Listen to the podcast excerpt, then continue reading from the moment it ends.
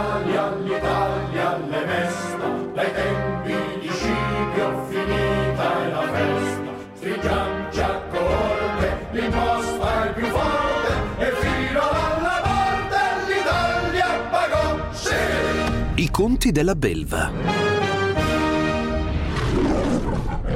Di Carlo Alberto Carnevale Maffè, Oscar Giannino, Mario Seminerio e Renato Cifarelli. Buongiorno, buongiorno cari ascoltatori di Radio 24 in questo inizio di fine settimana, il primo davvero post festivo, quindi tenetevi leggeri, ma naturalmente noi ci siamo sempre per stuzzicarvi o perché avete mangiato troppo e ne avete approfittato. Noi inizio di settimana vi diamo un aperitivo di quelli solluccheranti, tentando di essere un po' abrasivi, un po' ironici anche se in realtà forse c'è poco da ridere. Ma comunque, in studio con me, qui in attesa anche di un altro compare, c'è intanto Mario Seminerio. E si collegherà con noi anche Renato Cifarelli che non c'è ancora. No, sono ah, collegato. Eccola, sono collegato. eccola, va, vedi, vedi, vedi. Brava Claudia, la nostra Claudia Schiattone, grazie alla quale andiamo in onda. Oggi Peter Bexapé in, in regia. Sono loro che consentono a voi tutti di ascoltarci. Come stai, Renato? Bene, bene. Tu? Oh, io no, però va bene. No, io no, direi di no. Eh, seccamente no, io no. Mi sa, che, mi sa che è a te che bisogna chiedere come stai. Eh. Vabbè, Eh, comunque, auguri a chi si chiama Cesira. Oggi è Santa Cesira, uno di quei nomi che nella mm, canzone popolare eh, italiana fa tornare vecchi tempi di sane radici.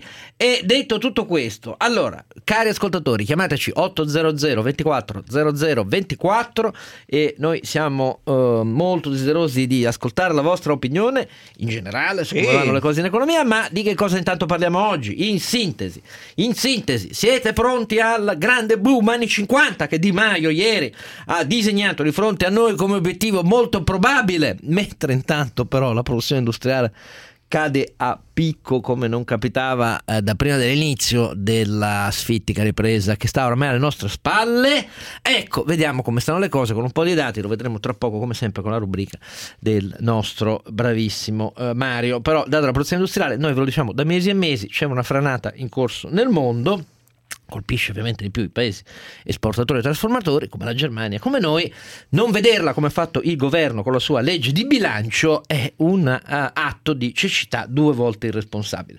Poi ehm, ci occuperemo, visto che dovrebbe arrivare, anzi doveva essere già emanato il decreto quota 100 reddito di cittadinanza, ma naturalmente i due pugili, i due governi nel frattempo sono diventati tre perché c'è un governo Bossi, no scusate. No, Bossi. eh ma no, è il rimpianto, che volete? No, stavo dicendo, Eh, c'è un pensa. governo Salvini, c'è un governo Di Maio, E poi un governo c'è un Conte. governo Conte, perché ormai Conte è diventato un partner di cui Conte. dicono Salvini Conta. ha paura, Conte conta. Conta, eh. conte, conta, non è come Kunta Kinte. I conti tornano. eh, Esatto, Conte, Conte, siamo una repubblica Conte. Ma i conti tornano. Allora, detto questo, però, il decreto non c'è perché litigano su tutto. Litigano sulla TAV, litigano sull'immigrazione, litigano. Però nel frattempo non c'è. Ma noi facciamo il punto, però, intanto su quota 100 e i sette diversi regimi. In questo 2019 ci saranno concorrenti sette diversi regimi per andare in pensione. Un paese in cui ci sono sette diversi regimi per andare in pensione è normale, secondo voi? Ma comunque, una volta che è chiaro che l'attacco alla Fornero si risolve in un regime sperimentale che dura tre anni, ma però che ha conseguenze di aggravio del debito e di distorsione ulteriore, sette regimi, ripeto, per andare in pensione, facciamo il punto su questo. E quindi chiamateci anche sulla vostra opinione, ma era proprio il caso di dare soldi a chi un reddito, un lavoro ce l'ha, visto che stiamo andando oltretutto ehm, non troppo bene dal punto di vista della congiuntura. E poi, terza questione, terza questione, Banca eh, Carige, Popolare di Bari, la resa dei conti, il governatore che ci dice ieri, citando Luigi Einaudi, che bisogna dare soldi, soldi, soldi. Luigi Einaudi diceva il contrario, governatore. Ma parleremo anche della Parliamo, questione delle parliamo, banche. Questione delle parliamo. banche, parliamo anche questo. Intanto, Renato, cosa vogliamo aggiungere prima? Il nostro buongiorno e buon inizio trasmissione Io da parte tua. posso, volevo dire una cosa, però mi dovete lasciare un minuto per spiegarla. Eccoci perché, volevo, perché volevo difendere Di Maio. Perché io l'ho ascoltato Di Maio ieri, cioè ho ascoltato un pezzo di quello che mi sono trovato davanti alla televisione per caso e l'ho ascoltato 5 minuti quando stava facendo la sua relazione. E Di Maio, al di là del fatto che poi fai cherry picking e prendi il fatto che ha detto che ci sarà una crescita, ha detto una cosa che io Carlo Alberto, ma tutti noi diciamo da tanto tempo, cioè che ci sarà una forte disruption e quindi chi sarà capace cresce. Il vero problema non è tanto che Di Maio ha detto una cosa vera, mi piacerebbe anche capire se l'ha capita veramente.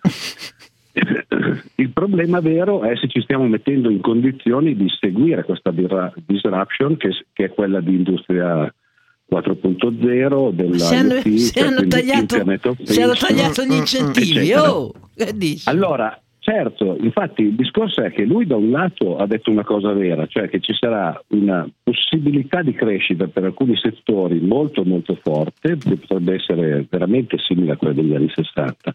Il vero problema è che noi stiamo facendo esattamente il contrario di quello che dovremmo fare per cercare di prendere questo trend e seguire questa crescita. Tra l'altro noi saremmo anche un paese che è fortissimo in queste cose perché per esempio sulle macchine utensili, su tutta la parte dell'industria 4.0 siamo fortissimi e invece la stiamo ammazzando nella culla perché non dimentichiamoci, poi Mario lo dirà, ma che il grosso della caduta della produzione industriale è da un lato il diesel che secondo me in questo momento col hype elettrico che in qualche caso potrebbe anche essere favorito da chi naturalmente vuole avere il monopolio di questa cosa, eh, sta cercando di portare avanti e dall'altro soprattutto viene dagli investimenti, cioè dalla parte più sana e che ci metterebbe in condizioni di crescere nei prossimi anni, perché non dimentichiamoci, lo dico sempre, che gli investimenti di oggi sono una crescita dei prossimi anni. Noi non facciamo investimenti oggi, negli anni prossimi cadremo.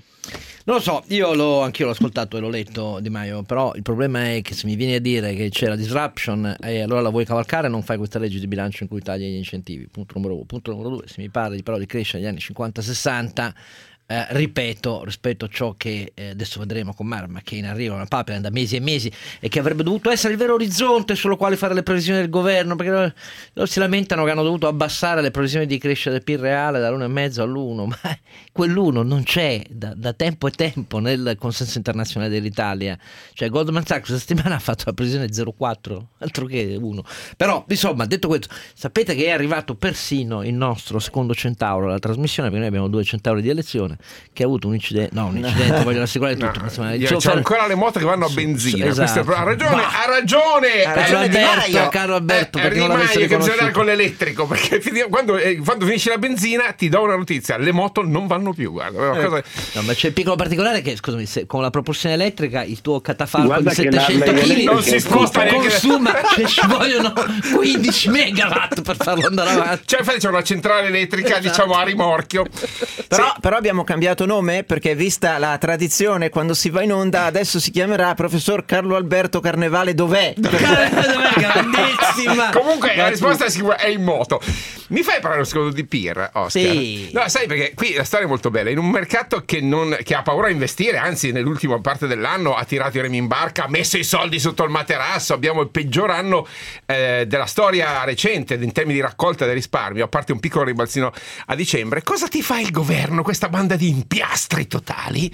Da una parte ti mette dentro una, ehm, una norma che insomma, devo, com- devo confessare un mio piccolo conflitto di interessi. Diciamo, da un lato mi fa piacere. Per carità. No, Ma adesso- scusate, noi stavamo ridendo piegati in due mentre lui partiva. Ma siete veramente. Io sono sotto il tavolo, Mm. non ci sono più. Eh, eh, e cioè eh, forza i sottoscrittori dei PIR, cioè i piani individuali di risparmio che sono stati introdotti un paio d'anni fa per indirizzare il risparmio degli italiani, questa grande risorsa del paese, verso l'industria e verso il, diciamo, gli investimenti nazionali, quello che diceva Renato un minuto fa, ovviamente con modalità secondo me forzate, lo abbiamo detto Oscar, io e te in, in sedi indipendenti, non si fa un incentivo al- a quello che si chiama home bias, cioè alla eh, preferenza per il paese in cui risiedi perché è un vincolo di portafoglio che non deve essere imposto dallo Stato. Però insomma, fatti tutti questi caveat e fatto il caveat che, come dire, essendo nel consiglio di amministrazione di aziende quotate e di fondi di investimento dov- dovrai stare zitto, ma non sto zitto perché sono indipendente. Cosa ti fa il governo?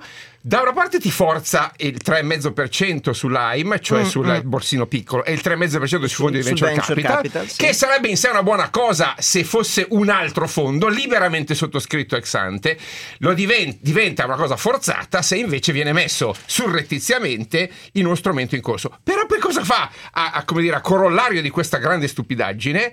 eh, si dimentica che servono decreti attuativi che hanno 120 giorni di tempo per essere emessi Sì. e di fatto congela l'industria del risparmio che stava raccogliendo una quindicina di miliardi su questo strumento per eh, quattro mesi, E serve, buttando e serve il parere della Commissione europea Commissione- per gli aiuti di Stato. Eh, certo, perché come dicevamo prima è una forma comunque distorsiva dell'allocazione di portafoglio. Quindi voglio salvare il buon intento? Sì, lo devo salvare. Devo però giudicare eh, il- l'azione del governo totalmente incapace di prendere le misure dell'industria, del settore del risparmio, delle regole europee e ancora una volta con il risultato finale, caro Oscar, che bloccano un piccolo ma importante flusso di investimenti che invece stava andando. Che piccolo. Guarda, i PIR, visto che noi tutti e tre, e insieme a pochi altri, ma insomma, abbiamo messo avanti le mani due anni e mezzo fa, quando Eh, questa esatto. roba nacque, dicendo guardate che ci sono, ci sono tanti rischi in questa roba. Questa roba ha assolto pienamente al fatto di risolvere l'acqua alla gola delle banche perché ha fatto una messa di risparmio gestito. Non è servita affatto a quello che si diceva, cioè il sostegno all'economia reale italiana, perché basta vedere la percentuale minima che davvero è andata lì. Doveva quotare, doveva quotare, serve a quotare eh, i veicoli speciali delle banche con cui si raccolgono i soldi. che però questo. stanno riducendo Esatto. la- l'arrivo anche per condizioni di mercato. di mercato perché la gente quando ha iniziato a capire non è che ha iniziato a continuare a mettere il massimale annuale eh, consentito per rinnovare le linee di credito e nel Siamo frattempo circa a metà, ci- giusto perché, eh, rispetto ai 30.000 eh, Eh sì. massimi e possibili. nel frattempo adesso ci inventiamo anche che quello serve per fare il venture capital auguri mi sembra la fine dell'improvvisazione certo settore bancario che ha avuto in questi anni difficili di lì un bel pompaggio eh, non ci voleva forse però, No, però, detto pe- tutto pe- questo. Dunque, il settore bancario ha approfittato dei PIR ma aumentando le commissioni. è Sì, uscito sì, ieri il report dubbio. dell'ESMA che spiega che nella raccolta di strumenti finanziari Oh.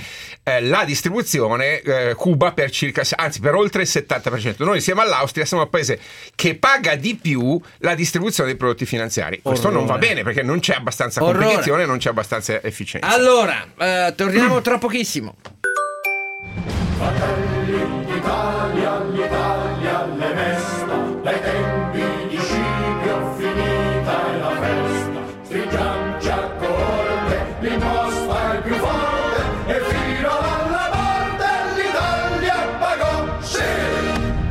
sì! I conti della belva. Ricordati che devi morire!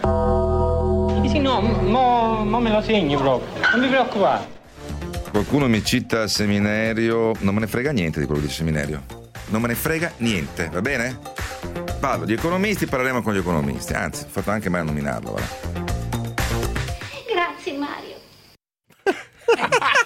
E d'ora in poi questo sarà Abbiamo il jingle nuovo, di Mario. un nuovo jingle. Perché Comunque, è la settimana in cui lo avrà riconosciuto che l'ascoltatore, la vera grande star, eh, La nostra voce stella di tro- riferimento. È la nostra voce del seduttore del- dell'economia, del- di Focus Economia, Sebastiano Barisoni. E questa settimana, eh, naturalmente, eh, cioè, per attirare pubblico, quindi noi dobbiamo fare così. E anche noi siamo al gioco, e quindi noi d'ora in poi uh, utilizzeremo la, la sua cosa. Eh, non gliene frega niente. Ah, beh, però se ne dice altre possiamo anche usare le Esatto. altre, eh, così cambiamo un po' il catalogo. Esattamente. Allora, dobbiamo cominciare dal PIL per forza, Mario. Non c'è. Cominciamo dalla produzione industriale, quindi, no? Eh, sì. Più o meno.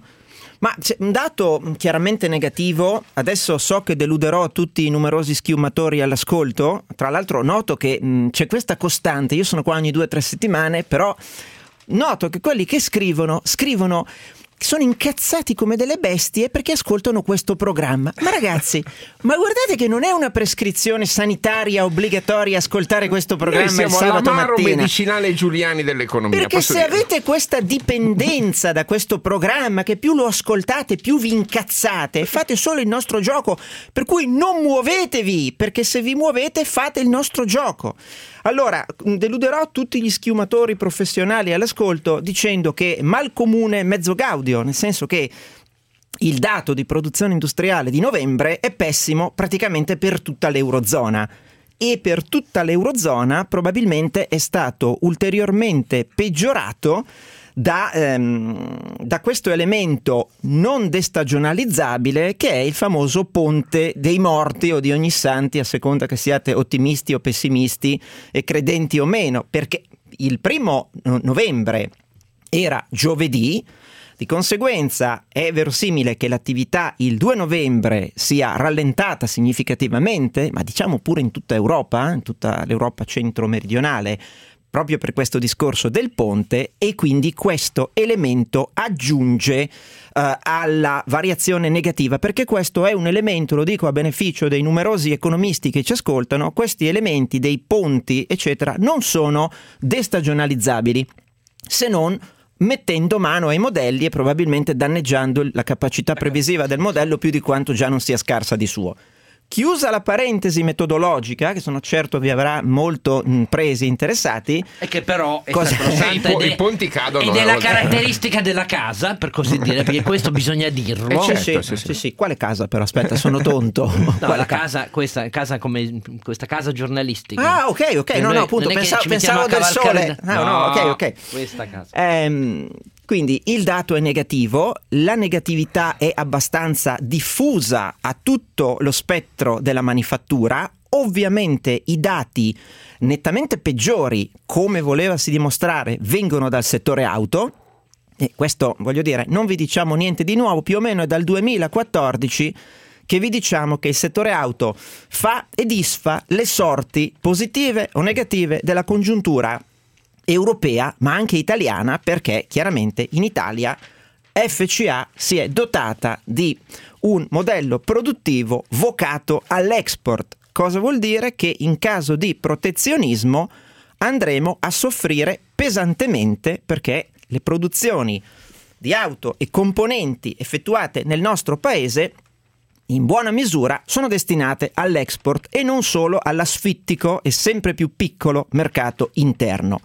Dopodiché è chiaro che la debolezza è generalizzata, è chiaro che avremo con altissima probabilità in Germania e in Italia anche il quarto trimestre negativo, eh, il che vuol dire due trimestri consecutivi di crescita negativa, quindi come definizione da libro di testo recessione, recessione tecnica, come dicono quelli che non sanno cosa vuol dire recessione tecnica, e quindi questo è il punto generale. Questo non è una condizione e una situazione che può essere imputata al governo corrente. Diciamolo perché è un È contesto. giusto, è giusto. Ok? Anche se un elemento regolatorio che influenza l'andamento della domanda automobilistica, l'abbiamo ricordato prima, c'è perché l'incertezza sull'elettrico e ecotasse o comunque forme fiscali che distorcono le scelte di mercato un po' ci sono a livello europeo, vogliamo dirlo, ma anche a livello italiano. eh. Ehm, Non so se Certo, Mario possiamo certo. dimenticarci del fatto che già a Ma- novembre è partito il dibattitone su facciamo l'ecotassa, le, le panda a 1000 a 1000 Sì, o 1200. sì, Quindi sì, sì, in un certo senso comunque il- diciamo, anche quando non c'è policy vera e propria, anche il chiacchiericcio politico comunque orienta i consumatori. No, ma poi soprattutto, scusate, mentre il chiacchiericcio politico frega poco anche se ha un impatto sulle, sulle aspettative. Il problema è che è l'impianto della legge di bilancio che non tiene conto di ciò che da eh, mesi e mesi eh, si vedeva che era in arrivo, perché questa è l'evoluzione eh, di una franata le cui premesse esogene sono chiarissime, nel senso che orientano purtroppo eh, la grande franata mondiale e in queste due settimane, eh, malgrado anche segnali molto positivi degli occupati a dicembre negli Stati Uniti, eh, la realtà è che anche negli Stati Uniti continua a consolidarsi un eh, graduale eh, aumento dell'aspettativa della fine di un lungo ciclo che anche dal punto di vista storico ci starebbe e che dopo l'effetto dice, del grande impatto dicembre di un anno fa della riforma fiscale sulle imprese eh, che ha sprigionato tutti i suoi effetti di reimpatrio di utili all'estero, di aumento degli investimenti, però già si avvia eh, a essere incorporata, cioè non produce gas aggiuntivo per così dire alla crescita americana. Ecco, tutto questo eh, non è stato tenuto in alcuna considerazione però nel quadro della legge di Esatto. bilancio. Questo è il punto vero, eh, cioè la legge di bilancio che continua a dire spesa corrente diminuisce gli investimenti, diminuisce di fatto, eh, allora eh, vuol dire non tenere conto di tutto questo e oltretutto mettere i 52 miliardi di scatto automatico fiscale 2020-2021 avendo un 2019 Già che difficile. rischia di essere difficile Rischia di essere prociclico. la sberla micidiale fiscale Esatto. Ma no, ma c'è il team mani di forbice, per cui non c'è problema. Però, Oscar, fammi dire mh, rapidamente, perché poi volevo anche parlare del governatore Visco, e questo lo facciamo dire a Carlo Alberto, magari. Eh, il settore auto non è il settore bancario, però è altrettanto sistemico. perché è un settore che ha un peso rilevantissimo, è un moltiplicatore all'interno delle- dei settori produttivi.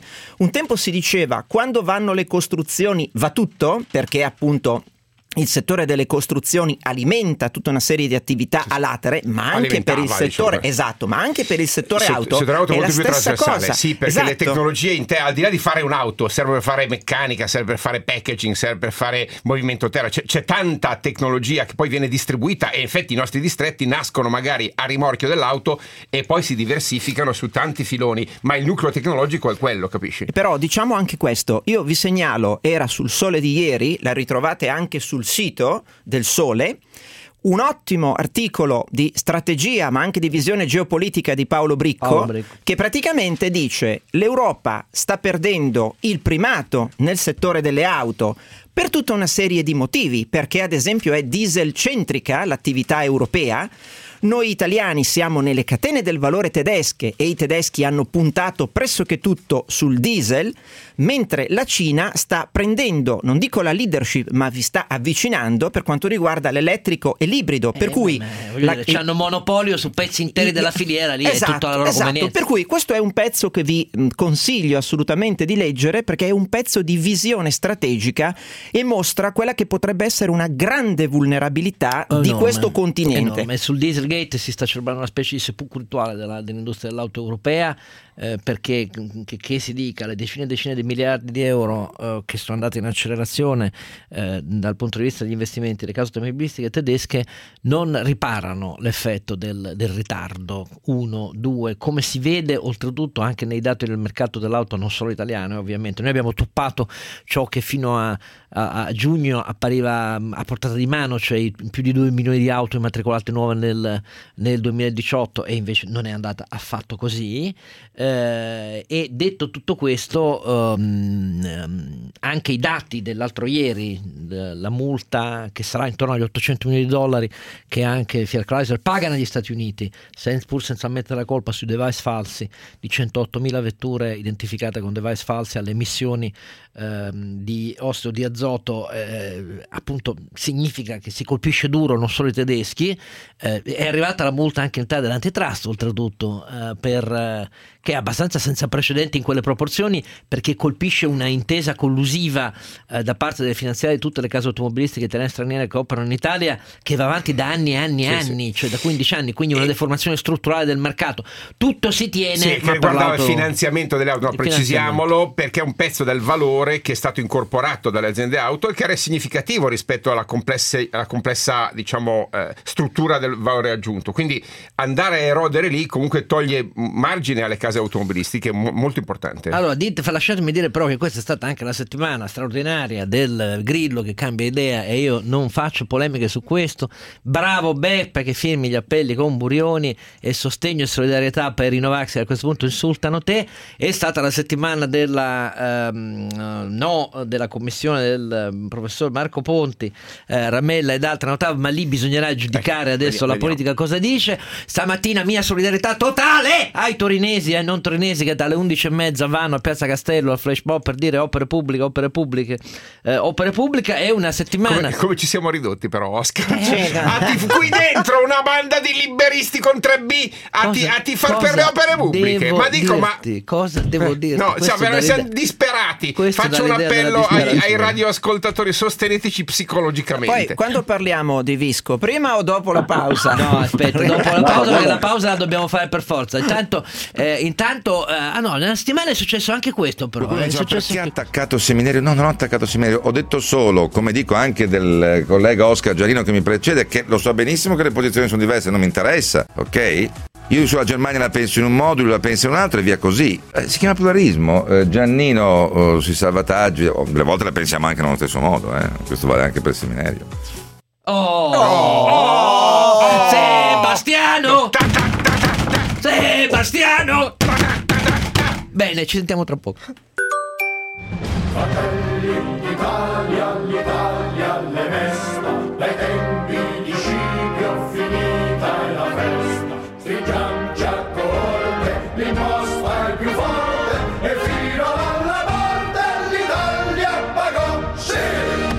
conti della belva.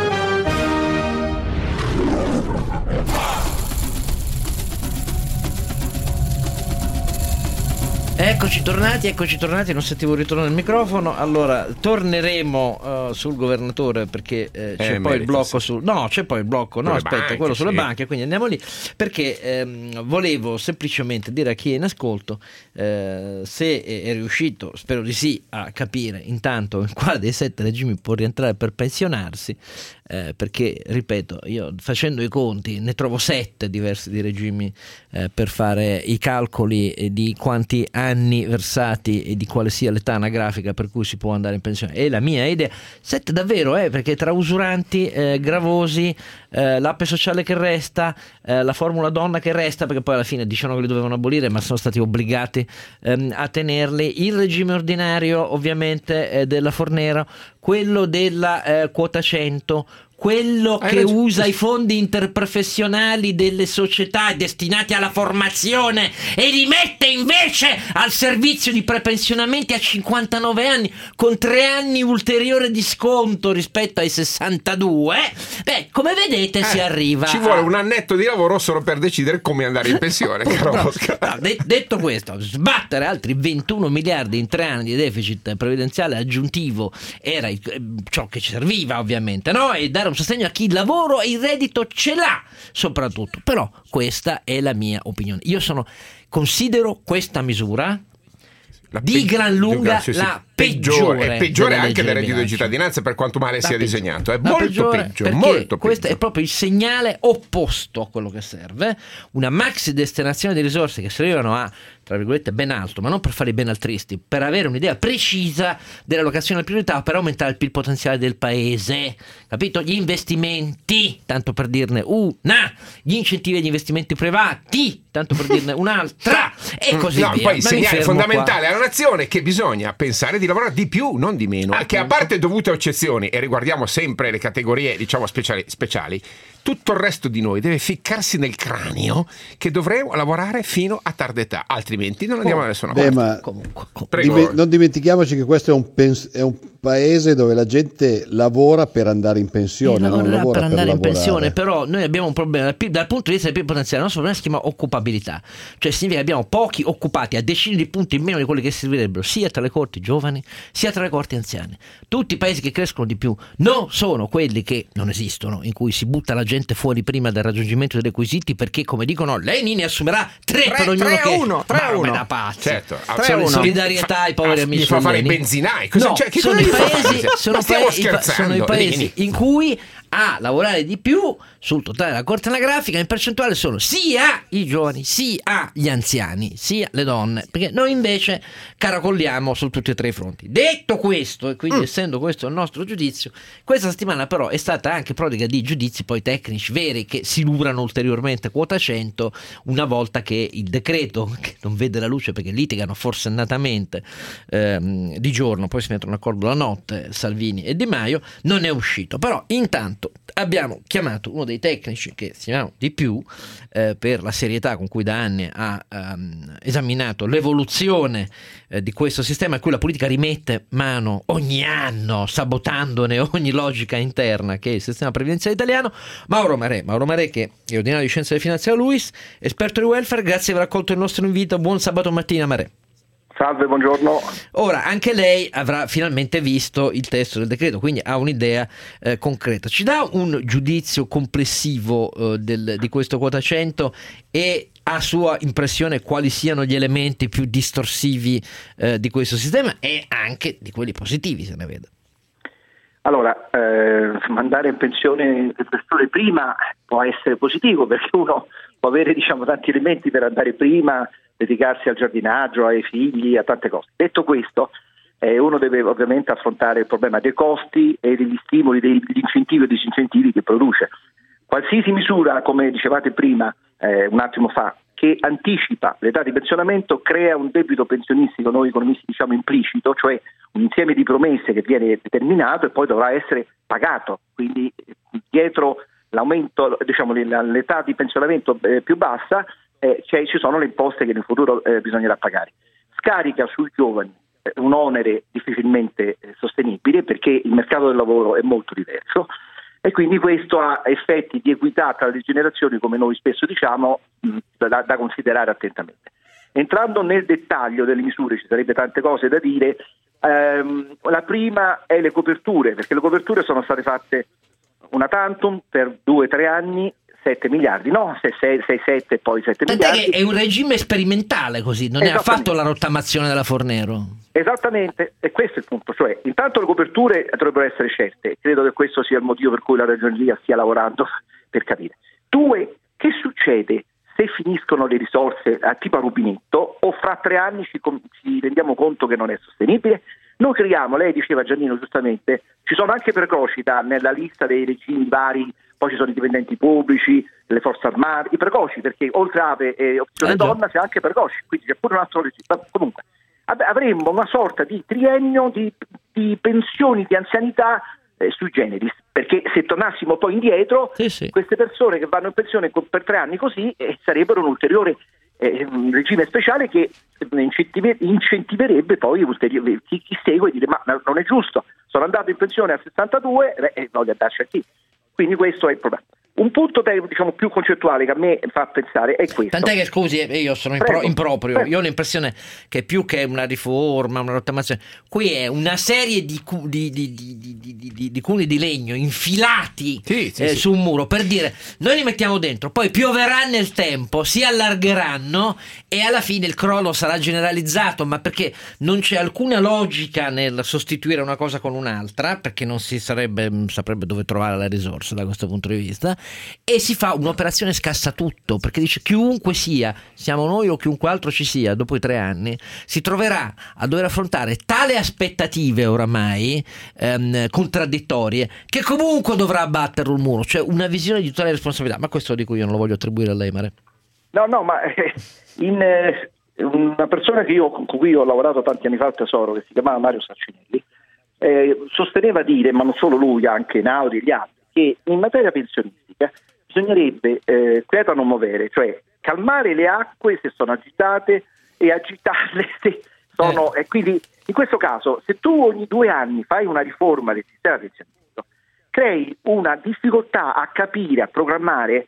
I- le riforme vanno fatte ogni 10, 15, 20 anni, cioè quando si producono delle, si possono fare degli aggiustamenti parziali, quindi questa continua, e questo anche c'è nel governo del centro-sinistra o precedenti governi, sia chiaro, non è una questione solamente di questo governo. Quindi non Ma- va- non e non riguarda soltanto i pensionanti, riguarda anche le imprese che devono pianificare questo, questo ciclo sostitutivo delle risorse organizzative, perché se non dimentichiamoci che se io non so se il mio dipendente va in pensione l'anno prossimo o fra tre anni, come faccio poi a pianificare appunto intelligentemente un piano di, o, o di sostituzione, se c'è, o di affiancamento per, eh, per magari appunto trasferire la conoscenza?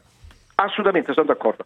Volevo fare solamente due brevi commenti su due aspetti concettuali. Primo, l'idea che mandando le, le persone prima in pensione si crea occupazione. Questo è il punto che già voi e molti altri eh, colleghi hanno sottolineato. Non è così perché si presupporrebbe un'offerta di lavoro data, fissa, che i modelli non, li- non la dimostrano.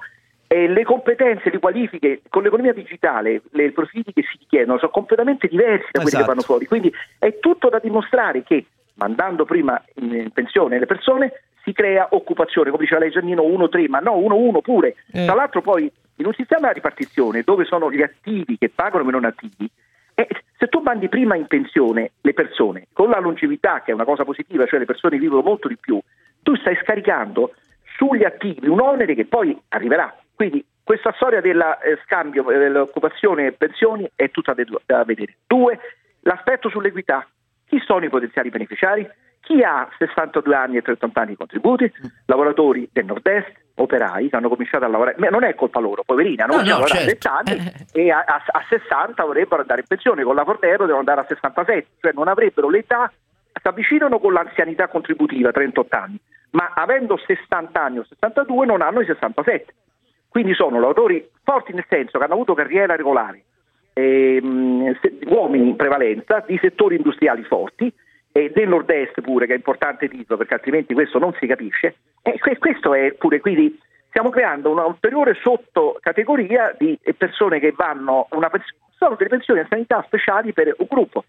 Eh, in, un, chiudo, in un sistema contributivo bisognerebbe lasciare libere le persone di andare all'interno di un intervallo, che ne fra 63 e 62, diciamo pure 62 e 67 quando vogliono. Naturalmente questo deve riflettersi nella dimensione della pensione, del che rincassi, cioè. Esatto, perché se tu versi 5 anni meno di contributi è ovvio che in termini di tasso di sostituzione, di coefficiente che ti applico, devo farne un aggiustamento eh, eh, dal punto di vista attuariale. Esatto. E questo sarebbe la regola, però è così di fatto eh, è stato detto da qualcuno al governo che non ci sarà una penalizzazione, in realtà ci sarà perché se tu vai 5 anni prima e hai 5 anni meno di contributi e quindi questo si riflette nel tasso di sostituzione e nel coefficiente che ti verrà applicato. Quindi, però ehm, questa storia di vantaggio per eh, alcune zone geografiche, alcuni tipi di lavoratori, dipendenti pubblici, perché io sono un professore, e ovviamente ne vengono favoriti i dipendenti pubblici che hanno carriera abbastanza regolare. Insomma, questo mh, non, mi sem- non, mi sembra che vada a favore di un mercato del lavoro come questo no, o dei no, giovani. Direi, oltretutto anche doversi inventare il fatto che non si hanno i miliardi per dare poi il TFR ai dipendenti pubblici che mantengono esatto. il requisito e che avranno comunque finestre diverse ai lavoratori privati e a quel punto bisogna farlo a titolo oneroso con le banche, mentre le banche le si bastano dall'altra parte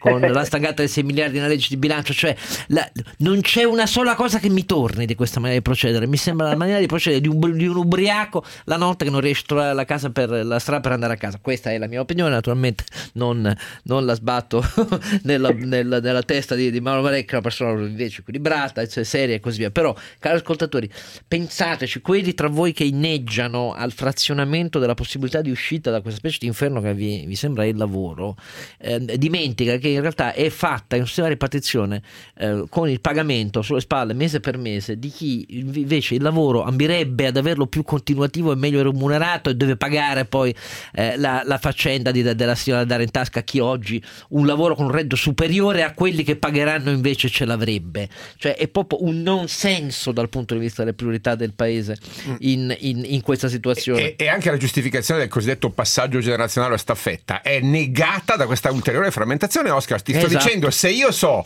con largo anticipo i tempi e le modalità di pensionamento, io come organizzazione posso strutturarmi per diciamo, massimizzare la sostituzione, se no faccio il contrario. Allora, strade. Fratelli d'Italia, l'Italia le mesta, dai tempi di Scipio finita è la festa. Stringiamoci a corte, l'imposta è più forte e fino alla morte l'Italia pagò, sì! I conti della belva.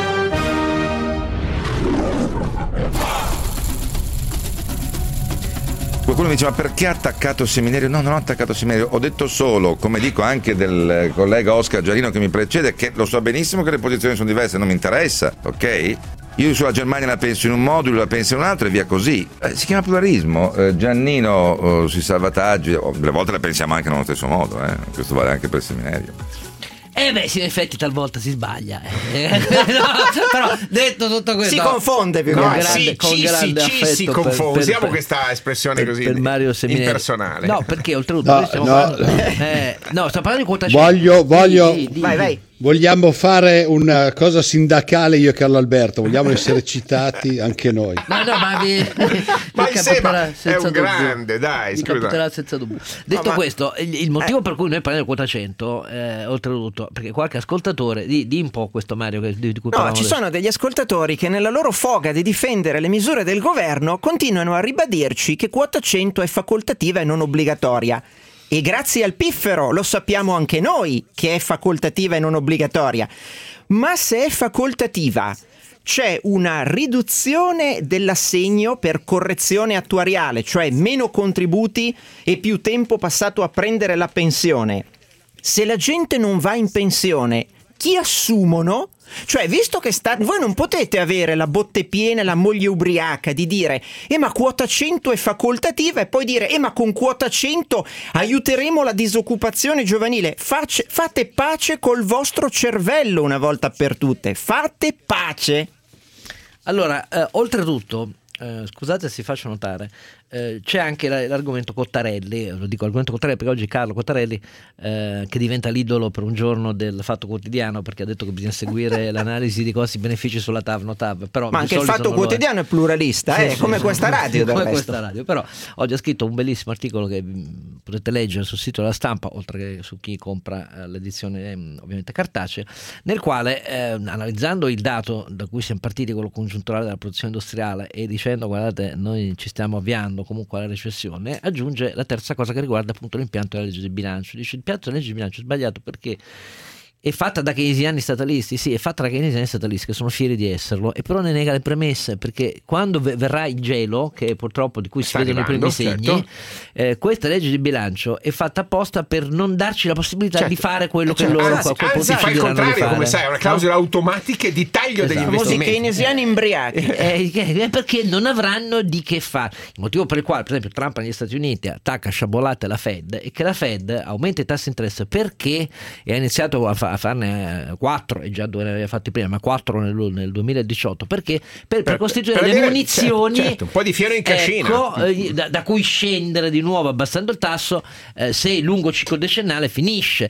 Quindi il, il- il ridicolo è trovare i keynesiani coerenti con se stessi. Già le idee di quell'economista non, non, non- poi sono fatte da Ambriac. Eh, guarda Sebastiano, noi stiamo parlando per te anche, eh, cioè, cioè, cioè, perché Adesso lui si farà il jingle di questa frase e lo manderà in onda già lunedì. Grandissima cosa, grandissima Ecco, cosa. Guerra di jingle. Ma Re, eh, mh, in un paese ideale, eh, pensa questo stupido senza titoli, la previdenza, esattamente gli- come gli interventi sull'ambiente e quelli sui cicli di formazione pubblica, cioè quegli interventi che a mio giudizio hanno impatti di sostenibilità di lungo periodo, andrebbero sottoposti con modifica costituzionale a regimi speciali di maggioranze parlamentari per eh, modificarne le norme. Nel senso che secondo me ehm, la nostra Costituzione non si può pretendere che incorpori mh, elementi di giustizia tra generazioni.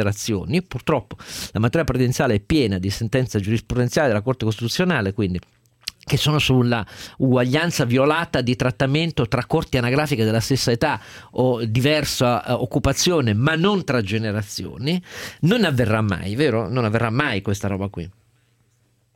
perché il diritto, l'interesse di chi non è nato a 5-10 anni eh, non- non- non c'è costituzionalmente né politicamente.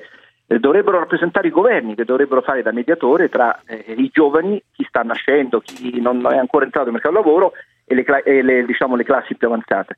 Eh, le, le riforme pensionistiche sono fatte dai governi e dalle diciamo, rappresentanti at large, in senso gene- generale, delle quindi sindacati o partiti politici che hanno tra i 40 e i 60 anni. Quindi i giovani vengono, purtroppo, le giovani generazioni, naturalmente ehm, sacrificati. E questo è il punto più Eh, delicato, che la riforma crea problemi dal punto di vista della sostenibilità del debito pensionistico implicito, dell'onere occulto che viene accumulato. E, mh, quindi eh, purtroppo dovrebbero i giovani rendersi conto che è un problema per loro a far anticipare una popolazione che vecchia va a 82 anni per gli uomini, 84, 86 per le donne. E, mh, c'è, c'è uno scarico di generazioni che continua. Eh, lei Giannino dice una cosa molto, mo- molto mh, giusta un secondo fa, cioè le- una volta che hai fatto la riforma, Fornero, brutta, bella, lasciamo perdere, ehm, le cose non devi più muoverle per un po', perché altrimenti se non fai sedimentare, consolidare le aspettative, le regole e le ricambi in continuazione, questo crea una confusione totale. Aggiungo solo due cose. Eh, nella misura c'è un'altra storia che secondo me è molto delicata. Divieto di cumulo, giustissimo. già. Il divieto di cumulo, per- fino a tu vai in pensione a 62, non puoi cumulare fino a 67, cioè fino al raggiungimento dell'età fornero. Ora, questo è un incentivo al nero, al, al lavoro, all'elusione. È ovvio che lo devi prevedere, ma di nuovo ti dà l'idea che questo Già. metti un incentivo fortissimo a chi ha preso, eh, chi è andato a- con quota 100 a lavorare in nero. Secondo, eh, quello che lei diceva, ehm, sono misure che agiscono sul reddito disponibile, sui consumi, posso capire che poi- serviva una riduzione del, eh, serviva una riforma fiscale vera, serviva una decontribuzione, un intervento sugli investimenti, quello è il modo per creare occupazione, non quello di eh, mandare prima in pensione le persone. Eh, questo è evidente, da questo punto di vista le stime, gli studi sono chiari e purtroppo questo non è stato fatto.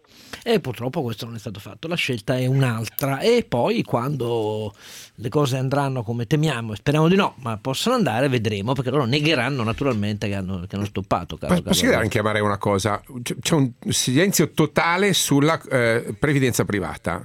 La dimentichiamo? Eh, diciamo, dobbiamo morire tutti chiedendo col cappello in mano allo Stato di non fare riforme erratiche o possiamo come dire, spostare il dibattito su un'intelligente migrazione verso piani di previdenza privata, Mare? Assolutamente, io mi occupo ormai da qualche annetto di previdenza privata per i fondi pensione in tutti gli istituti diciamo, di previdenza complementare. Questo secondo me è l'elemento molto importante perché? Perché la previdenza complementare, i fondi pensione, quale- mh, tra i tanti vantaggi che investono ne- nel- nell'economia reale, dovrebbero investire molto di più, ma fanno arrivare soldi all'economia, per farla semplice, hanno un vantaggio forte dal punto di vista dell'equità. Io accumulo ogni anno x mila euro, 2000 euro in un fondo pensione. Qual è il vantaggio di questo? Che non lo sto scaricando sulle generazioni successive, sui miei figli, perché l'accumulazione è reale, sta lì. Invece un sistema pensionistico pubblico a ripartizione, i soldi che ho versato, io ormai ho tre- 30 anni di anzianità contributiva, sono professore dal, da ricercatore poi professore dal 90, sono all'Inps, ci sono, prima all'Inps, poi all'Inps, sono lì nella- nel- quando sono entrato dentro per vedere i dati ci sono, ma in realtà non c'è, non c'è Eh un no, soldo non un soldo. Eh, no, non sono patrimonio, sono sono, promesse- sono nella esatto. storia, ma non sono nel patrimonio. Allora, Eh, la, vogliamo, la vogliamo smentire una volta per tutte questa idea del tesoretto No, no, dell'Inps? Eh, no, non c'è tesoretto, è una promessa, una promessa, perché parlo di debito pensionistico implicito? È una promessa che c'è scritto che Barea ha accumulato 250.000 euro, che gli verranno restituite quando va in pensione. Ma i soldi non ci sono, sono sulle- un claim, una richiesta sulle, sulle attività dei miei figli. E bisogna prima avere d'accordo i figli a pagare, A- loro devono essere in condizioni di lavoro di pagarmi la pensione. Esatto. Se invece con, con il sistema, con i fondi, se una parte della mia pensione mi viene dai fondi pensione che io ho accumulato direttamente nella vita, ha due vantaggi. Non scarico sulle giovani generazioni e i miei diritti di proprietà sulle mie risorse pensionistiche sono aumentati. E questo è infatti il motivo, 3.000 euro che io motivo ho- per ho cui a me piacciono i sistemi a capitalizzazione No, piena. non solo, scusa, quei soldi vanno indirizzati all'economia reale. Allora, allora, grazie a Mauro Mare, andiamo al giornale radio e torniamo subito dopo. Il segnale orario vi è offerto da EcoHouse, Fiera dell'Efficienza Energetica, Verona Fiere, 7-10 febbraio.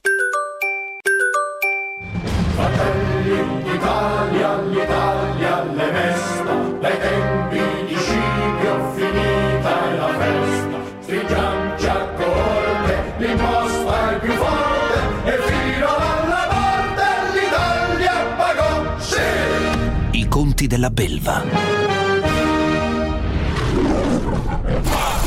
Allora, eccoci tornati qui con i compari dei conti della Belva in studio. Mario Seminerio. Carlo Alberto Carnevale Maffè. È il luminoso, pieno di pirra che gli scappa da tutte le, le dita, Renato Cifarelli. No, tu, tu ridi, ma la nostra capogruppo ne ha beneficiato, quindi Ah, eh, vedi, eh, ci allora, sono, vedi- sono vedi anch'io in conflitto di interessi. Esatto. Sono completamente d'accordo. Allora, ehm, rapida auscultazione del polso dei nostri eh, ascoltatori. Cominciamo con Giancarlo che chiama da Torino. Giancarlo. Sì, Eccoci. buongiorno a tutti Ci e buongiorno agli ascoltatori. Sì. Io telefonavo per chiedere a voi di sottolineare alcuni punti di quella che è la legge di bilancio, di quello di come siamo arrivati fino ad oggi. Sottolineando che dal 2010 al 2017 il nostro debito pubblico è aumentato, correggetemi se sbaglio, di qualcosa come 300-350 miliardi. Quindi noi da quando continuiamo a dire che noi non stiamo facendo debito, continuiamo a farne in una misura che è altissima. Cioè, quindi io chiedo a voi di informare meglio quelli che sono gli ascoltatori, perché altrimenti gli ascoltatori non capiscono e continuiamo a votare per chi poi non è in grado di fare qualcosa per questo paese. Eh, in particolare, se noi continuiamo ad andare inerzialmente ad avere 70, 60, 50 miliardi di debito ogni anno in più, qualcosa dobbiamo pur fare, no? Quel qualcosa che dobbiamo pur fare, l'avete detto voi in qualche occasione, con Baldassarri, Cottarelli, eccetera. Ma se non lo enfatizzate di più, quando voi dite che risparmiamo 5 miliardi facendo, intervenendo su X, facendo su altre cose, dobbiamo avere il coraggio di dire che queste cose, come avete detto voi quando avete intervistato Baldassarri nella presentazione dell'ultimo libro, sono cose che non si riescono mai a fare. Per cui da una parte noi andiamo avanti inerzialmente con un debito che cresce e cresceva sempre e qualcosa, nel bene o nel male, bisogna pur fare. diteci voi cosa dobbiamo fare. Ho capito Cioè, che... lei, eh, lei vorrebbe una specie di ehm, ufficio, pro- ufficio programma per così dire. No, io vorrei che voi diceste No, che ho capito cosa dice. Per trovare costruttività. 5 miliardi, 10 miliardi si riescono a trovare tagliando questo, tagliando, che sono le stesse cose di Cottarelli, di- Esattamente. di, di, di Baldassari. Le, le predi- le eccetera. pre- le prediche inutili che però bisogna continuare a fare. Sì, forse ha ragione, bisogna insistere di più, anche se devo dire la verità. Perché altrimenti la gente continua a votare per chi racconta delle balle. E allora cioè, non si può continuare ad andare avanti non dicendo che è necessario che noi svoltiamo. No? Com- Cioè, Comunque lei è lavorato- pessimista, questo governo vuole fare 18 miliardi di dismissioni in quest'anno, ma Sì, si rende- sì. quindi Sì, cioè, sì, lei no, deve avere so, ma fiducia in queste... è ma quanti anni è che vogliamo fare Ah no, lo so, e soprattutto 18 miliardi in un no, anno. nessuno- cioè. non esiste, infatti sono, sono cifre Ascolta, scritte io, sull'acqua. io sono 50 anni che lavoro, no? per cui di cose io ho iniziato nel 68, per cui di cose ne ho viste tante, in aziende piccole e in aziende multinazionali qui a Torino e dintorni. Per cui a un certo punto divento per forza un po' critico. Guardando i numeri, come fa sempre Oscar, molto bene, da- guardate dal 2010 a- al 2017 il debito pubblico quanto è aumentato e nessuno dice che non abbiamo fatto più debito pubblico. Abbiamo fatto e continuiamo a farlo. Per svoltare, visto che comunque le aziende, le industrie, se noi riusciamo a chiuderle tutte, in Italia ci sono ancora, dobbiamo assolutamente aiutarle, ma dobbiamo fare in modo anche che qualcun altro o- faccia qualcosa. Speriamo. Perché- Allora, d'accordo, no, messaggio ricevuto, eh, io devo dire la verità, mi imbibatto tutti i giorni eh, perché ci sia mh, eh, la chiarezza. In passato ho anche tentato di fare altro, sono stato giustamente bastonato, ma sono dell'idea che bisogna portare eh, la, la coerenza dei numeri alla base di un'agenda pubblica nazionale. Come sa, non è facile, però credo anch'io che alla fine eh, giorno verrà, come insomma non mi voglio appellare al precedente di Padre Cristoforo perché non mi sembra, non è esattamente il mio romanzo e non è il mio spirito della provvidenza divina. Eh, io credo nel fatto che gli uomini con la loro testa sono in grado di cambiare le cose. Comunque, grazie all'intervento. Mattia da Modena invece. Mattia, prego. Sì, buongiorno. Intanto ricordiamo anche che negli ultimi anni il debito è cresciuto a causa degli interessi sul debito, perché eh, diciamo anche che da una ventina d'anni che siamo in avanzo primario. Quindi, comunque, volevo dire una cosa, un'altra cosa. Apprezzo la vostra onestà intellettuale nel riconoscere che il crollo della produzione industriale che si è consuntivata, la bassissima crescita che si prospetta non è da imputare a questo governo. È ovvio che il problema ha un perimetro più grande. Certo. Però questi signori per mesi e mesi ci hanno fatto una testa così sul fatto che tutti i nostri mali erano causati dai nostri passati governi asserviti a un'Europa austera e arcigna.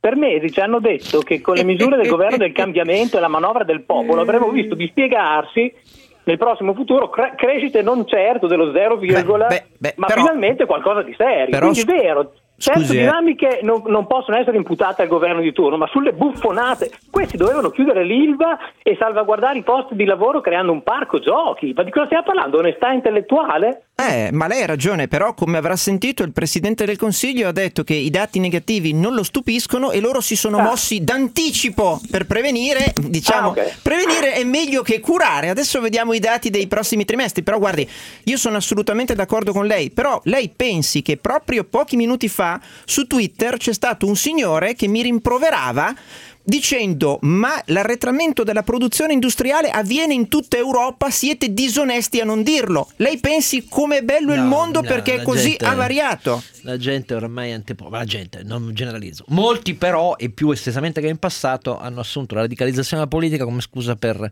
ehm, svelare ciò che sono sempre stati e prima lo negavano, cioè iperradicali. Cioè, puoi dire una cosa e loro dicono non l'hai detta stronzo. Dico ma l'ho appena detto, sei uno stronzo, pretendi di aver detto ciò che non hai detto. Esatto, sì, ma sì, ti dico sì, che l'ho detta. Allora sei stronzo tre volte perché non l'hai detta, ti faccio notare che non l'hai detta e pretendi di non averla detta. Ma sì. Quando diventa così un dibattito pubblico... No, c'è un solo mezzo in questo caso. Un mezzo. la realtà, come scrivi sempre tu, si Sì, prenda la sì, sua sì. vendetta. La realtà curerà questo paese, Esatto. a prescindere dal colore del governo pro tempore. Livio, dalla provincia di Milano. Livio, dici. Sì, salve, buongiorno a tutti. Sento, no, io volevo fare una domanda proprio a voi tecnici anche dei conti ehm, per- riguardo alle pensioni. Ecco, io chiedevo, siccome chi usufruirà della quota 100 di fatto avrà uno sconto eh, di 5 anni rispetto alla, alla prima, insomma, diciamo 5 anni prima. Ma non sarebbe stato meglio dire a tutti quanti eh, vi scontiamo 6 mesi a tutti quanti, uomini e donne, rispetto alla vostra eh, previsione di, di di andare in pensione scontiamo tutti i sei mesi. Sarebbe stato più impattante o meno impattante sui conti INPS dello Stato questa cosa? Perché e poi c'è anche questa, questa disparità di dire uno va in pensione, ha la possibilità di andare in pensione cinque anni prima rispetto a uno che è costretto a lavorare, costretto tra virgolette, solo perché nessuno poi eh, a fare comunque ad arrivare ad esempio nel mio caso a 43 anni e 10 mesi eh, di, di, di, lavoro e, e, ti vedi uno che invece a 38 anni basta se ne va, se ne va via perché se ne va, se ne va in pensione perché gli danno la possibilità di, di, di, di, di no, vede, ma, vede, ma, vedi, no, no, ma anche adesso, però la risposta che do subito. Mettiamoci nei panni del proponente, di chi ha fatto la campagna elettorale e per anni ha sbraitato, urlato, rottamare la Fornero e ha mandato la gente sotto casa della Fornero e ogni volta dice deve piangere, deve piangere. Ci sono Fai anche, piangere tu, Oscar, ci dire, sono no? anche molti giornalisti Sì, sì, con in carità. tasca la tessera dell'ordine Per che carità. fanno questo, esattamente questo tipo Sì, di attività di demonizzazione della Fornero con la loro faccina di culo ipotizzando di essere semplicemente lì a gestire i dibattidi. Diciamola sta eh, cosa. esatto, hai ragione, sono d'accordo. Allora, mettiti nei panni, diciamo, di chi deve portare a casa il risultato politico.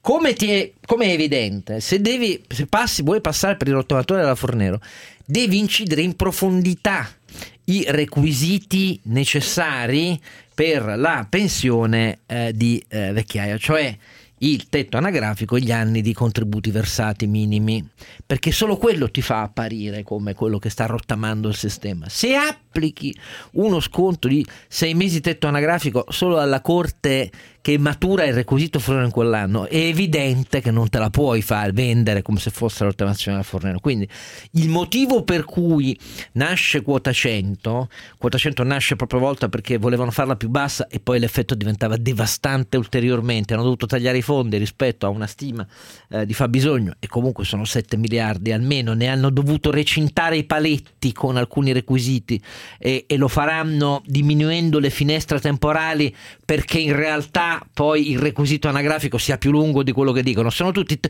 trucchetti tecnici che derivavano dalla scarsità delle riforme, ma la risposta vera alla tua domanda è che se avessero applicato semplicemente lo sconto di 6 metri al requisito anagrafico alla Corte che maturava i diritti della Fornero, non, mh, stavano semplicemente facendo uno sbreghetto alla riforma Fornero e quello restava l'unico canale, quindi la risposta è più politica. Non, non lo hanno fatto per risparmiare No, non c'è, non c'è matematica finanziaria in tutto questo. È un gradone di discesa che poi sarà un altro gradone di risalita. Allora, torniamo tra poco. Anzi, non torniamo tra poco, ma torniamo con un largo argomento subito. Ci casco sempre Eh, questa sì, roba. tutte le volte, Perché tutte- ogni volta è la scenetta con Carlo Alberto, capito? E Sì, che da motociclista ra- se ne ragazzi, strafrega co- delle notizie sul allora, traffico. Carige, Carige, Popolare di Bari, ma prima rapido giro di conto. Io devo dirvi la verità.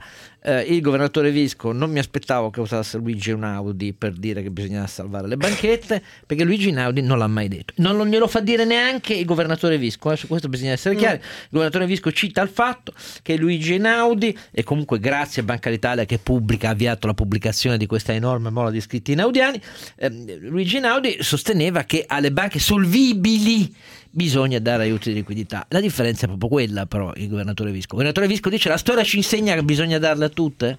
No, ci No. insegna che bisogna darle a quelle che sono in grado di pregiudicare il funzionamento del sistema finanziario nel suo complesso. Questo dice proprio testuali E parole. allora, per e esempio, però allora non no. organizzate le Atlante della situazione, Oh. non organizzate i fondi volontari Dai. che spargono il contagio. Noi ti vogliamo bene, governatore, però Anche non noi. puoi dirci queste cose. Eh, ogni via. volta sembra che c'è un problema personale con la BRRD. Tu, Ma no, a eh. parte questo, no, il te- e poi come dice, Eh, perché la perché vigilanza magari è vero. Eh, Magari- sì, è vero, magari è vero. eh, eh. Però non mi puoi poi dire, eh, governatore, che la vigilanza eh, ha i suoi limiti. La vigilanza ha i suoi limiti, ma, ma deve fare molto meglio il suo lavoro. Perché è ovvio che poi quando l'incendio è scoppiato eh, si chiamano i pompieri. No, perché poi scusami, non ho capito. La vigilanza ai limiti sembra che si applichi solo a quella esercitata pre-2014 da Banca d'Italia. Poi invece il regime di vigilanza BCE diventa Eh, che è sbaglia troppo tutto. stretto, sì. E comunque noi abbiamo eh, dei gli strumenti di, di fornitura della liquidità che sono secondo me decisamente più eh, efficaci e più estesi di quelli che avevamo prima. Quindi questo tema di Allora, dare la liquidità alle banche abbiamo chiarito- illiquide e, e su via. no? Mario, che dici tu? No, no, io sono d'accordo, cioè è un intervento che mi sconcerta abbastanza, perché finché parliamo di problemi di liquidità, perché il governatore ha detto viene meno la fiducia, quindi il contagio del venire meno la fiducia implica e impone che si dia liquidità e fin lì ci siamo ed è accaduto.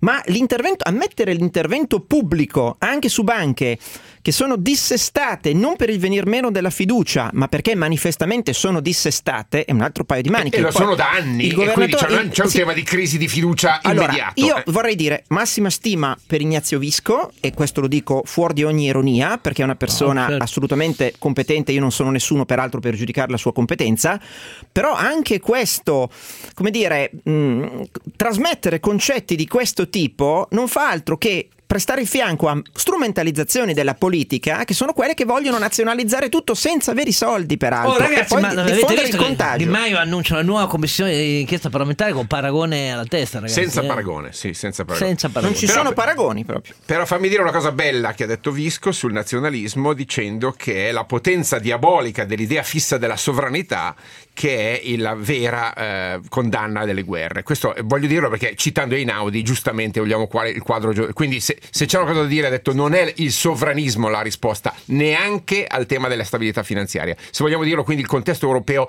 quantomeno lo ha eh, salvato.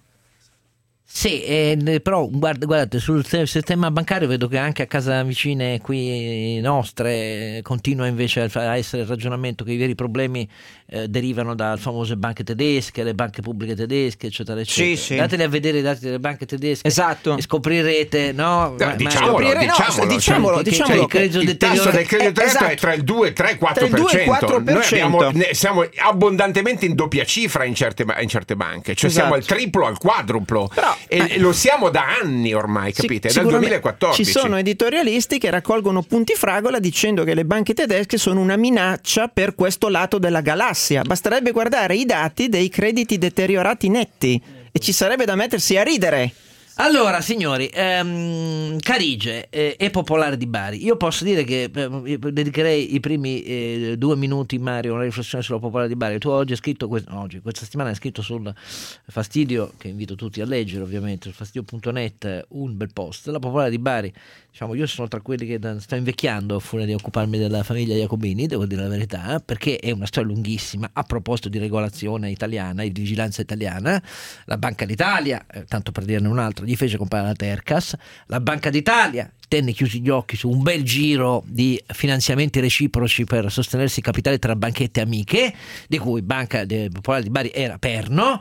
Eh, quindi la Popolare di Bari per anni ovviamente prezzo finto delle azioni e l'espediente finale di un finto mercato ad hoc organizzato per trovare un prezzo Sì, non solo della Popolare di Bari, No, eh, però- dire, tutto il meccanismo di determinazione del prezzo dei popolari è un meccanismo che per non, dire non- la popolare di Bari è voglio dire agli occhi di non, non servono geni di chiunque se ne occupi da moltissimi anni un'altra cosa che do- doveva eh, suggerire ben altri interventi Mario Ma Mm. i, i numeri sono abbastanza problematici no, per la popolare di Bari perché mh, allora abbiamo i, i crediti deteriorati lordi al 30 giugno erano un quarto del totale degli impieghi.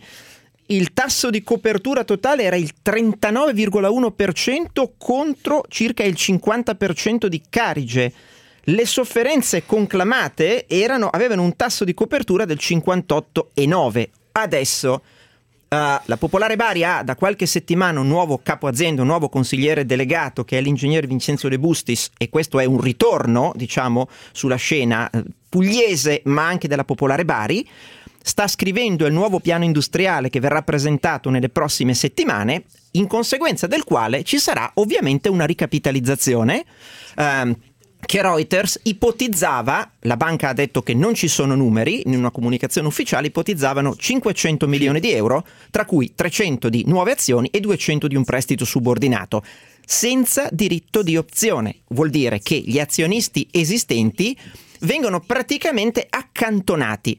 Le domande che si fanno gli addetti ai lavori sono chi saranno i sottoscrittori delle nuove azioni e del nuovo prestito subordinato e soprattutto gli azionisti esistenti che da anni tentano disperatamente di vendere le loro azioni e le- non c'è modo perché anche il mercatino telematico messo in Certo, piedi ha liquidità nulla, cioè- l'IMTF non ha liquidità e le azioni si sono letteralmente sbriciolate. Che accadrà di questi azionisti? Questo è il punto. Dopodiché noi ci auguriamo che la Popolare di Bari che era nell'idea, secondo me, anche della Banca d'Italia, il polo aggregante Certo. del credito del ricordiamo mezzogiorno. Tercas, ricordiamo Tercas che Esatto. tre anni fa fu eh, come dire, invitata caldamente con una ricca dotazione Certo, erogata dal fondo interbancario Dal fondo interbancario. prima che arrivasse lo stop della Commissione criticata europea. brutalmente e non Esatto. cambierò mai idea Esatto. su questi interventi anche del- di quella che è diventata poi l'ultima impersonificazione cioè il, il fondo volontario Certo, del sì, sì, sì, sì, strumento sì, sì. Un altro veicolo di quello che ha contagio. dato i soldi a Carige un altro veicolo di contagio Esatto, perché ovviamente quei 320 milioni ormai sono Quindi eh, il problema, sacrificati il problema della Popolare di Bari è lì, ricorre, la banca ha difficoltà, speriamo che riescano ad uscirsene col nuovo piano industriale. Però, caro governatore Visco, non mi venire a dire, siccome la frase che hai usato ieri, eh, che ha usato ieri il governatore, eh, non mi permetto di usare il tu, eh, cioè il fatto che la vigilanza da sola non può eh, tento, mh, ambire a evitare che poi arrivino eh, certi fallimenti bancari, perché tante volte si- si- chi elude è eh, comunque non fa vedere il regolatore. D'accordo, però che la popolare di Bari sia sotto gli occhi di tutti con le sue anomalie da anni e anni e anni, questo sfido chiunque a, a- a dire il contrario. Il problema è che quando non si vuole ammettere si va con la strada avanti per non volerlo ammettere. Questa è la mia impressione. Allora, Carige, cari signori, abbiamo un ospite con noi. Mm, dico semplicemente che qui almeno a noi non importa molto di quello che la politica per giorni ha macinato. Avete copiato il decreto eh, PD, siete come il PD, eh, ci Ce attaccavate ne per frega sentire- niente. No, non è que- il Eh, punto esatto. non è Stiamo questo. sul merito. Allora, il merito, innanzitutto io dico solo due cose. Primo, chiunque parla di nazionalizzazione o è ignorante oppure lo fa apposta in malafede perché ignora che le nazionalizzazioni dalle regole vigenti, cioè la BRD, quello che è possibile fare è una ricapitalizzazione precauzionale pubblica e la, ricapital- la- la- mh, a quel punto la ricapitalizzazione pubblica precauzionale è a tempo, cioè No, so, è banca va- condizionata ex Esatto, ante esatto. ed è condizionata ex post. Quindi, quindi, quindi, eh, qui chi parla di nazionalizzazione vuole violare le regole oppure non sa semplicemente eh, di che cosa parla. Questo è quello che mi limito eh, a, eh, dire eh, io. Eh, e la mia opinione è che eh, il segnale che arriva di azzardo morale non solo all'era Berneschi che condanno, cioè, ma anche agli azionisti che ci sono stati fino a questo momento, non ai manager ultimi, cioè a Modiano e, e- E Innocenzi. Innocenzi. Però è il segnale che si dà ancora una volta mh, dicendo bisogna salvare tutto e così via è un incitamento eh, all'azzardo morale. Questa è la mia opinione. Abbiamo con noi il professor Angelo Baglioni, che insegna economia politica alla Cattolica di Milano, ehm, autore di un bellissimo libro, La rete bucata, le regole e i controlli sulla finanza, eh, Mondadori, e ehm, che ha scritto su lavoce.info esattamente sull'intervento grigio. Grazie di essere con noi, professore. Buongiorno, grazie a voi. Allora, eh, lei, ehm, per chi non ha letto il suo articolo sulla voce, che cosa dice? È iniziato col passo giusto questo intervento su ehm, Carige? Ma eh, diciamo che è stato un intervento un po' in extremis, visto che la situazione stava chiaramente precipitando, cioè bisogna fare un passo indietro almeno fino a dicembre, quando l'assemblea del 22 o 23 dicembre di fatto bocciò eh, l'aumento di capitale che era stato proposto dal Consiglio di amministrazione. Eh, posso E dirlo? quindi- Scusi, lo, lo bocciò perché Sì. Malacalza, la sinistra di maggioranza, vede l'azzaldo morale. Grazie all'intervento col prestito obbligazionale dello strumento volontario del Fondo Interbancario di tutela dei depositi, che io non ho mai capito perché debba fare queste robe qua nel nostro sistema, perché ci siamo inventati gli strumenti alla Atlante, le stampelle pubbliche, finto volontarie, però grazie a quello la sinistra dice tanto non succede niente, noi abbiamo questi 320 milioni, io dico no e quindi non mi diluisco. No, beh, eh, se posso però continuare, eh, diciamo che quelli sono i fatti diciamo, che io stavo cercando di ricostruire. Eh, indubbiamente il, diciamo, il- l'intervento del fondo interbancario, il cosiddetto braccio volontario, era, è anche quella una pezza temporanea, nel senso che serviva e serve a rispettare i requisiti patrimoniali che la Banca Centrale Europea ha imposto per il 2018 però poi nel 2019 ci saranno nuovi requisiti che ancora non conosciamo, che verranno, dovrebbero essere resi noti entro la fine di questo mese di gennaio e a quel punto si riparte. Eh, quindi chiaramente questo aumento di capitale era, era necessario. Eh, il fatto che sia stato bocciato chiaramente metteva, creava non solo una situazione difficile piano, sul piano patrimoniale, ma è chiaro che anche la governance della banca era tutta rimessa in discussione perché di fatto eh, suonava questa bocciatura dell'aumento di capitale che era stato proposto dal Consiglio di amministrazione suonava proprio come una delegittimazione, una sconfessione del Consiglio di amministrazione, quindi chiaramente anche la governance non funzionava. E qui è intervenuto il commissariamento, cioè ricordiamoci che il primo passo forte proprio nei primissimi giorni di quest'anno l'ha fatto la BCE, la BCE, con il commissariamento. Questo ha posto evidentemente una pressione sulla banca e anche sul governo eh, per dire qui chiaramente la situazione sta eh, degenerando, bisogna fare qualcosa. Dopodiché è, inter- è intervenuto l'intervento appunto del governo con il decreto. Eh, che cosa dire? Ma qui come dire, secondo me è difficile prendere posizioni così nette e così forti.